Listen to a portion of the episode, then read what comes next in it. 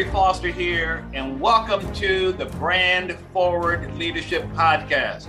I am the creator of the Big Brand Formula and president of Gerry Foster Branding, where we specialize in working with service based entrepreneurs who want to create a big brand and a strong message that sells so you can excite, delight, and ignite your market and make it easier to get clients.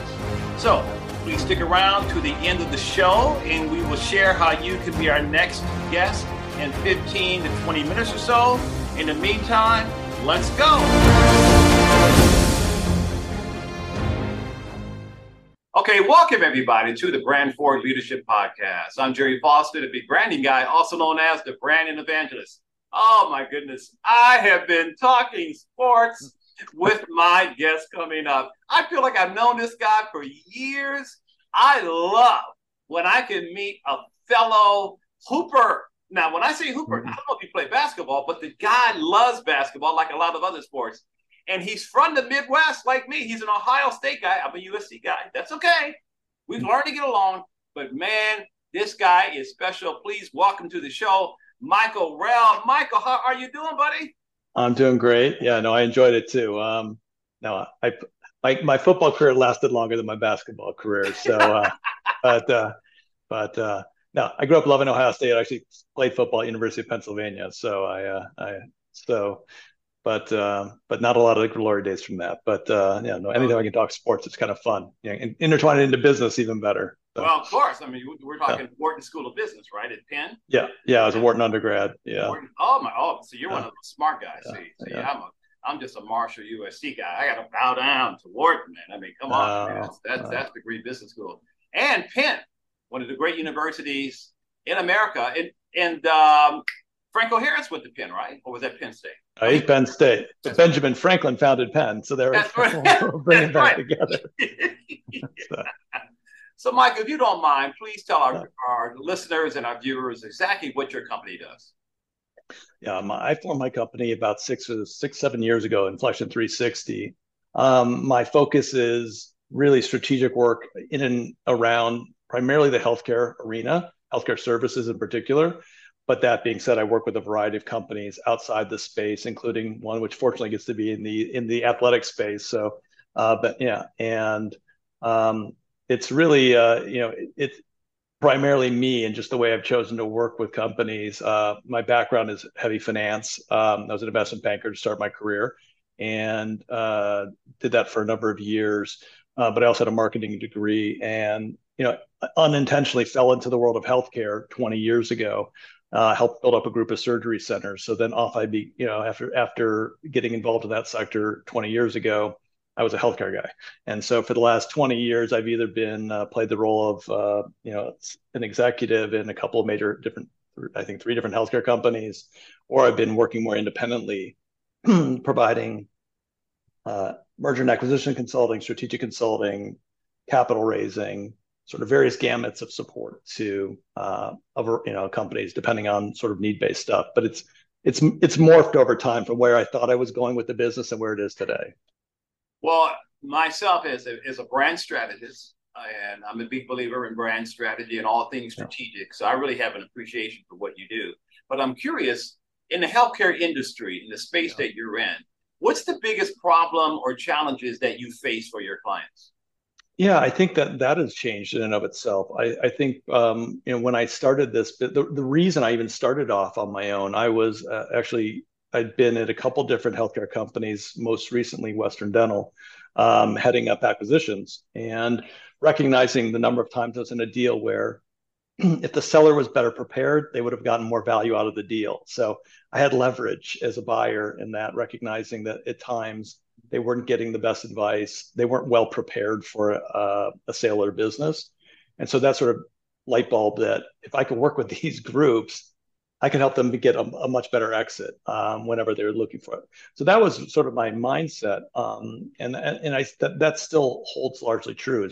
It's it's a process to get ready to, you know, your life's work. You know, even if it's a medical practice, it's it's a lot. You know, you're the doctor is the asset or the group of doctors, um, but how do you prepare for that? And what are you preparing? Not just mentally, but obviously the books and everything else that, and and and giving the best presentation to get value. So that was the challenge that I saw. That it's still a challenge now. Um, what I've seen where it's sh- shifted somewhat because uh, I do have worked with a lot of groups on the private equity side uh, for on buy opportunities as well, is that there's such a tremendous amount of activity in from um, transactions in in and around healthcare services space that everybody's aware that you know, they want to sell to a private equity, they want to sell to another group at some point, and so there's just this deluge of company of, of potential investment opportunities but all these doc groups now want to think they want to be sold and they think they're they're all worth 10 times multiples because they heard somebody else got one um, that is nothing like their group whatsoever so it's you have to re-educate them to their own reality hmm. and i think that sometimes is a fun you know a little bit of an uphill climb of i know you want to be worth 20 million dollars you're actually worth eight you know there's like those, you can have those disc you know that those kind of disconnects which are challenging. And so I think it is definitely where your your credibility and experience um, are really heavily coming to coming heavily into play here to get them on the right path, if there is a path for them now, right? So mm-hmm. that's it's it's it's right sizing their, their their mindset. I got it. I got it. Well, I tell you, mergers and acquisitions. That's another area that I have a lot of appreciation for. it. After I came out of USC grad school, uh, with my MBA, I went to work for Procter and Gamble, P and G, uh, in branding, right, brand management. So I was one of those guys. And as you know, growth through acquisition, you could put you could stamp that on the P and G. I mean, look at all the companies they bought, and so right. yeah. so many companies. But I'm fascinated though with this in terms of healthcare because I've never right. thought about growth through acquisition in the healthcare industry. Yeah, where, where is that trending now? Well, if I just take one industry, just to sort of keep it focused from like dental um, you know dentals were all right my dentist for most of my life was somebody in an office building back yeah. corner you know for, hit the elevator go up. Yeah my dad was a dentist. That's that's how i could he could yeah. send me to usc yeah. And now you see the world right? It's it's you see dentists on the, you know every strip mall or you know on the corner location and dental has become a retail business. And so it's it's all cons- and you're not going to see Dr. X or Y. Maybe you are. You're going to see, you're going to this dental group. And so yeah. you've seen that emergence. And, and once you started turning medicine, whether it's dental, urgent care, or other practices now, into what is more a retail focused consumer product versus I go to see this specific doctor, it made it that much easier for private equity go, we can start gobbling these up and just creating value, right? More is more. Not even if we're affecting change, but we own one of these or we own a 300 of these, we've got some value propositions. We can certainly leverage it. So these industries have started emerging, and like the dental service organizations went from a handful of them out there to the biggest groups in the market have north of a thousand locations, and there's several of them, um, and many with several hundred. And so either groups, you know, smaller independent groups are looking to get acquired by one of those, or hey, I have 10 locations and I'm in whatever city maybe I can be the next platform that private equity wants to invest in and build from. So those dynamics, I think, has really emerged in the last, you know, over I'd say slowly over 20 years, but really the last 10 years have been like, you know, a hyperdrive, uh, you know, growth, um, and and private equity groups that would only invest in huge, bigger groups previously, you've now seen comes ones that have come to redefining what is a, a middle market transaction, putting in much smaller practices and groups that they would have ever bought five years ago. People are coming into the market to buy now. So it's really created this tremendous amount of momentum.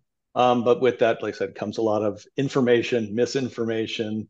Um, and so it's it's an interesting space, but it's happening across services in healthcare you would never imagine. Behavioral health groups getting bought up and autism groups being bought up and if you can think of a specialty, whether if you if having more than one is better, then somebody's doing it now.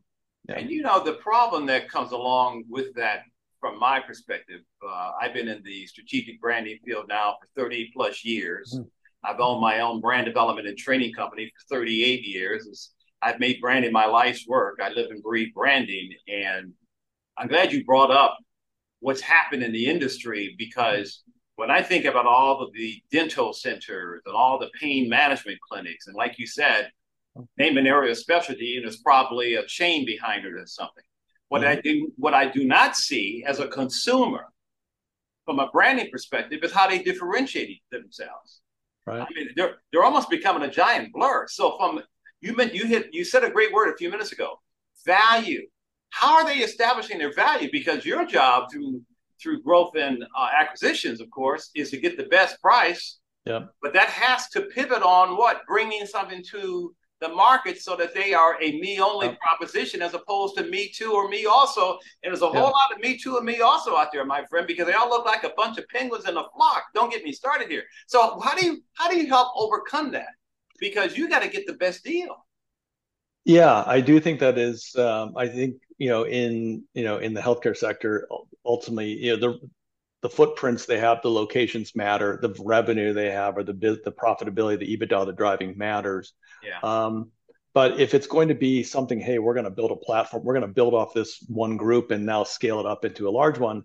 That's when you go back to value, you know, the people, uh, you know, and and and are they able to create a presence? I mean, there are groups that have been built up tremendously. Heartland Dental is an example where there's their name doesn't appear on any building, but they're the biggest provider in the in the dental industry. They've let people keep their own practice identities. So there's varying paths to how people choose to operate. Uh, and you know, are we just going to provide value-based services on the back end and let the practices kind of do their thing and market?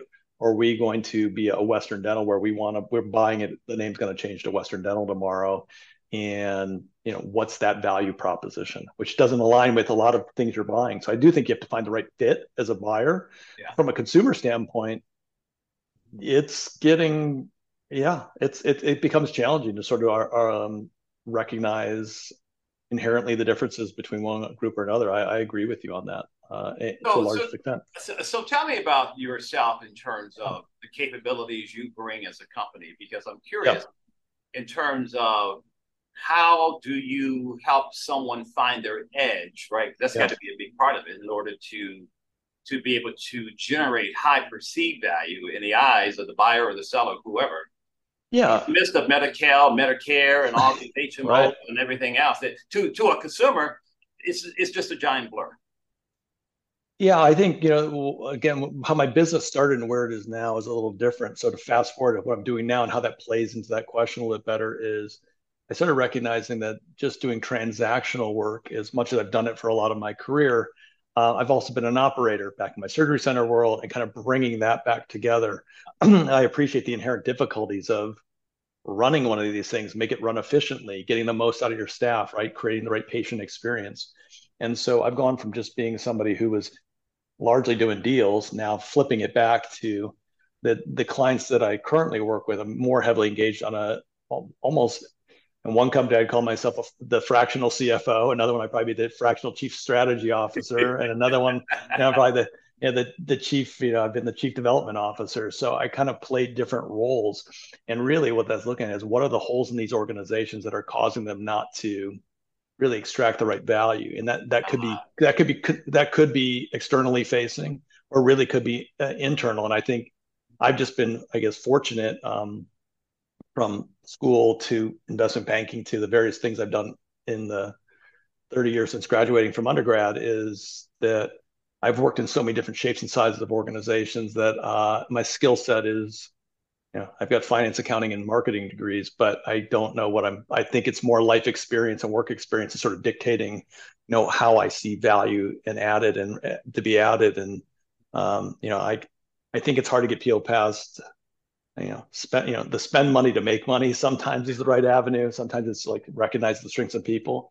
And some of it does come heavily into branding. I've been dealing with one client which has sort of like a little bit of brand identity issues in terms of wanting to market somewhat differently and recognizing that this is the name everyone knows why you suddenly want to change it because you have a vision of where it's going but everybody knows you as this. So it's like be this because this is that's what people are looking for. No one's looking for that. And and and recognizing how you can have you know you can get off track with the vision and bring it back to what's going to actually what's actually driving business and what's you know losing like name that. recognition. Yeah. I, like that because that core competency of yours blends in with what i do because my forte is how to brand services. Yeah. James you know it's very different than how to brand a physical tangible item. For and sure. so for a lot of these service providers one of the things i always tell them is well you have to make the decision. Do you want to show up as a service provider or do you want to show up as a brand, a bona fide brand, which means going beyond simply having a logo, a website, and things that people can see? And so what I found is that for a lot of service providers, because my 4K and my sweet spot are working with professionals and coaches and mm-hmm. experts and that whole crowd, is that they don't truly know where their points of distinction lie because a lot of them think that their competency and their dis- distinctiveness are the things that make them admirable, such as their resume, their credentials, their trainings, and all of that stuff, as opposed to what makes them unique. So I'm curious, is that something that you helped them find? Because a lot of these folks are so hung up on their what, their credentials, they don't understand yeah. how to strategically, from a branding standpoint, establish such unrivaled value that they're swimming in that blue ocean market space that I'm sure you're aware of, out there looked upon as a one of a kind brand. What do you do, Michael? They need you, man. yeah, there's only so much of me, uh, but uh, but no, you're right. I mean, like I said, this going back to the same example. It's like you have they, you know, here's a company has a, a, in their space a very good name recognition ties to exactly the service they provide. People knew them, and let's start marketing as a different name. And you're like, why? You know, like you know, if you're, if you're getting uh, out, just choosing not to say their names, right? But it, like if you're known as this and it ties exactly to what you're doing and what you're actually trying to sell, why would you go to something that's so generic that nobody nobody knows what you are anymore? And you've you, have built years of a reputation and credibility. Like so, just as much as trying to build a brand, like why would you get take away the brand you've already built? Uh, you know, and we've seen, you probably can think of a hundred more examples of companies that destroyed themselves by trying to do something creative, either by a, a logo shift or even worse, a brand name change that meant nothing. And so, um, no, I, I, I, I think what I've learned at my, this point in my career is like being the, I'm, I'm going to give you an answer whether you like it or not. And so you can take my opinion, you can disregard it. It's your company, but I'm going to give you the tough answers that maybe the other people in the room that work for you on a day, you know, have been working for you for years are afraid to give you. And I think that's that that that little bit of that nice ability to have been an outsider and to come in and come in politely strong at times and and sort of reorient them back to where they need to go, or recognize when there's opportunities that are being missed and how are you not, you know, how, how do we play into those and really oh, absolutely yeah because Exactly, because if they, if they want to do any kind of rebranding, one of the things that I tell companies, uh, even solopreneurs, is all you're really doing is hitting the reset button. You're just going to re-engineer, retool, re- revamp, re-engine, reimagine what it is that you've been doing, which does not require a name change. Because to your point, they built equity in that yeah. name. You don't lose that. So I shifted more towards, well, let's look at how to best position you. Maybe you need a repositioning in the marketplace. Yep. Occupying space that nobody is, that you can put into the mind of your ideal target audience and be able to provide value in a way nobody else can. And all of a sudden they go, oh, that sounds interesting. Yeah, you might want to think about that. Because as you know, in branding, yeah. you either create you you either uh, uh, create something new or you make something better.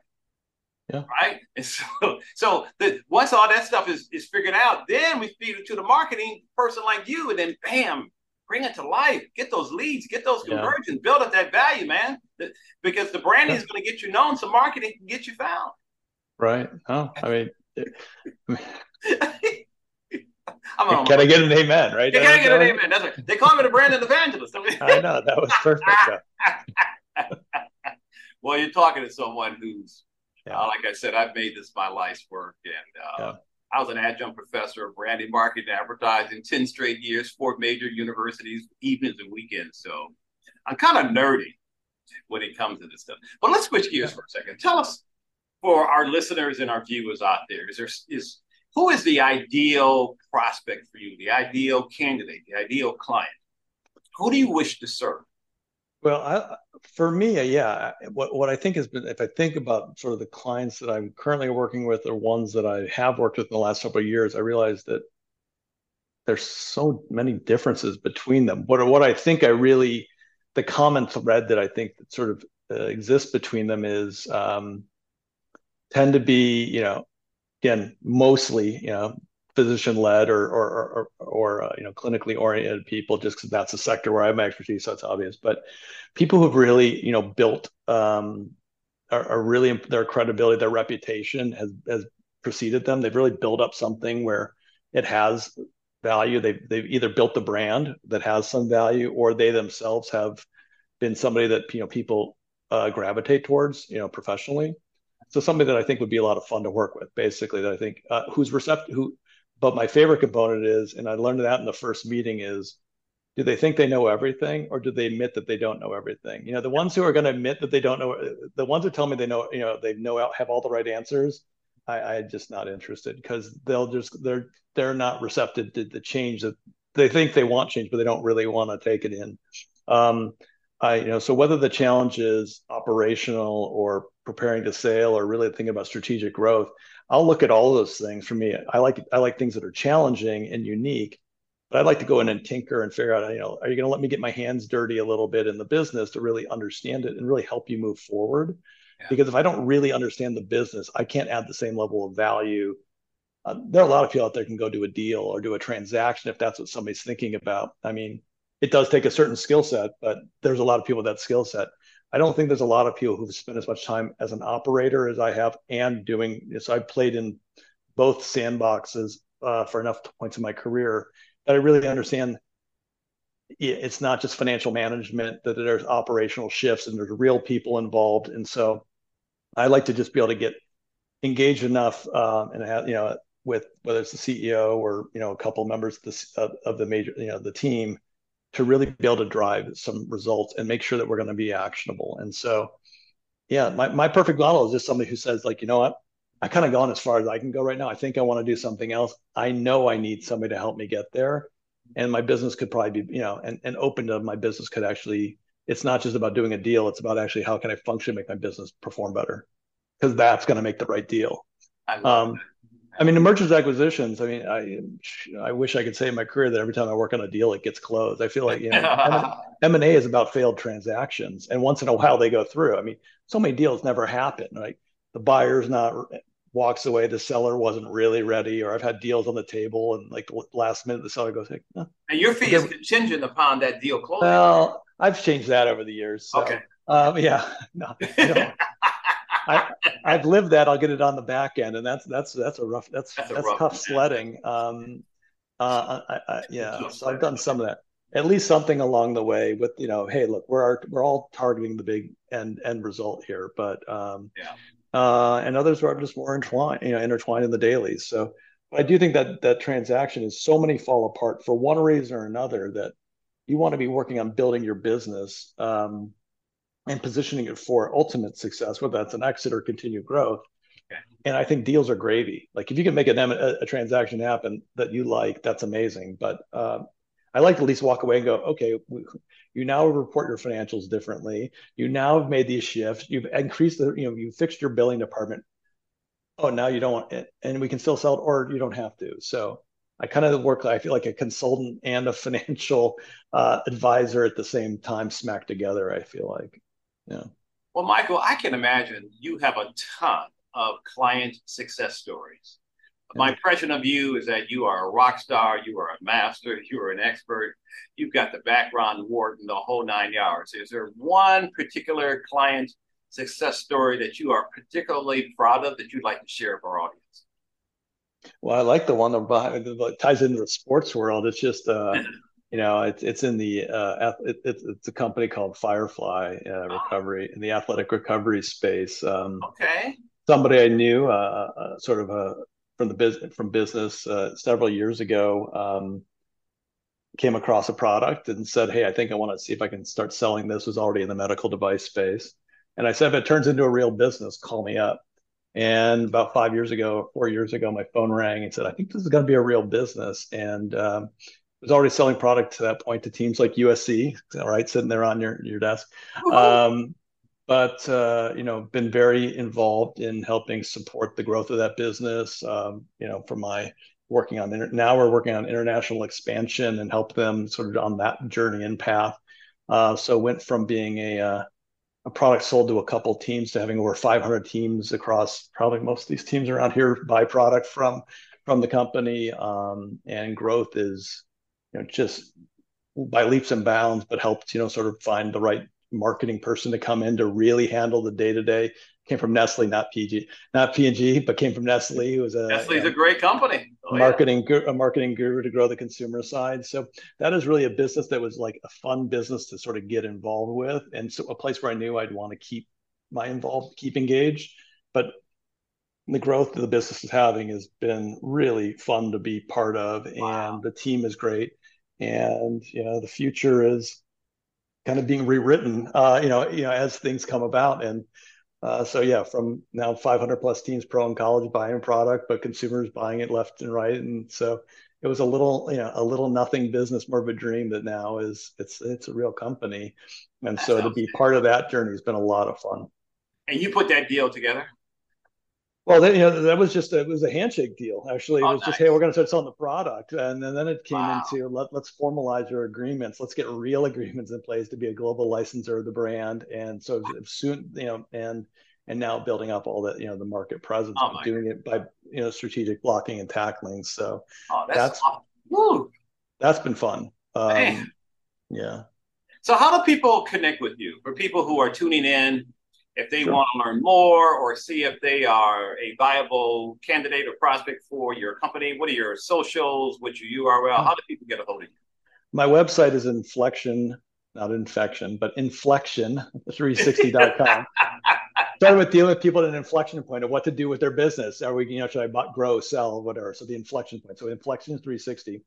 But um, LinkedIn, if people hit me up on LinkedIn, that's probably one of the best ways to hunt me down. Um, so but spell your last name, please. It's R O U B, Michael Roub. So yeah, hunt me down on LinkedIn, and uh, yeah, happily. I love to hear people's stories as well. So whether I'm, hey, I may not be the right fit, but I love to, you, you know, you know, my world, it's which like probably many of the people listening, it's um, you, you have to give a lot of advice before you find the right people that you actually want to work with, and it yeah. is establishing credibility. And I think it's part of the process at least i enjoy that. I love learning about what people are doing and whether that's something i can help or not or or or have time to help. It sort of just depends. But even when i say i don't want to do something else sometimes things come along and they're just too tantalizing to pass up. So i get involved in some pretty fun you know every now and again involved in some pretty fun stuff. So now i'm always interested in you know being a value add to you know well, an entrepreneur or a c-suite person whoever it might be. Yeah. Oh yeah. well listen you are awesome my friend. And before we sign off is there one last message or one last thing that you would like to see, like to say to our audience? Yeah, I, well, I, um, I think for my own benefit is that you know I, I, I started this I started my career on one path I yeah and then I I've made those shifts multiple times. I started my own business with a view on what it would be, and in five years it's changed dramatically from being transactionally oriented to much more hands-on strategic stuff and I think it's I think that's the nature of uh, trusting my you know trusting your own skill set and uh, figuring things out along the way and and not being afraid of taking on a challenge, but rather you know thriving by those opportunities to go down new paths. You know, I'm getting older, but I'm still liking the learning process. So uh, you know, just keep keep seeking challenges. I think that's where you find the most opportunities. That's great. Yeah. and that now to our to our audience, that's sage advice there. That's wisdom that he just shared. Those were that was golden.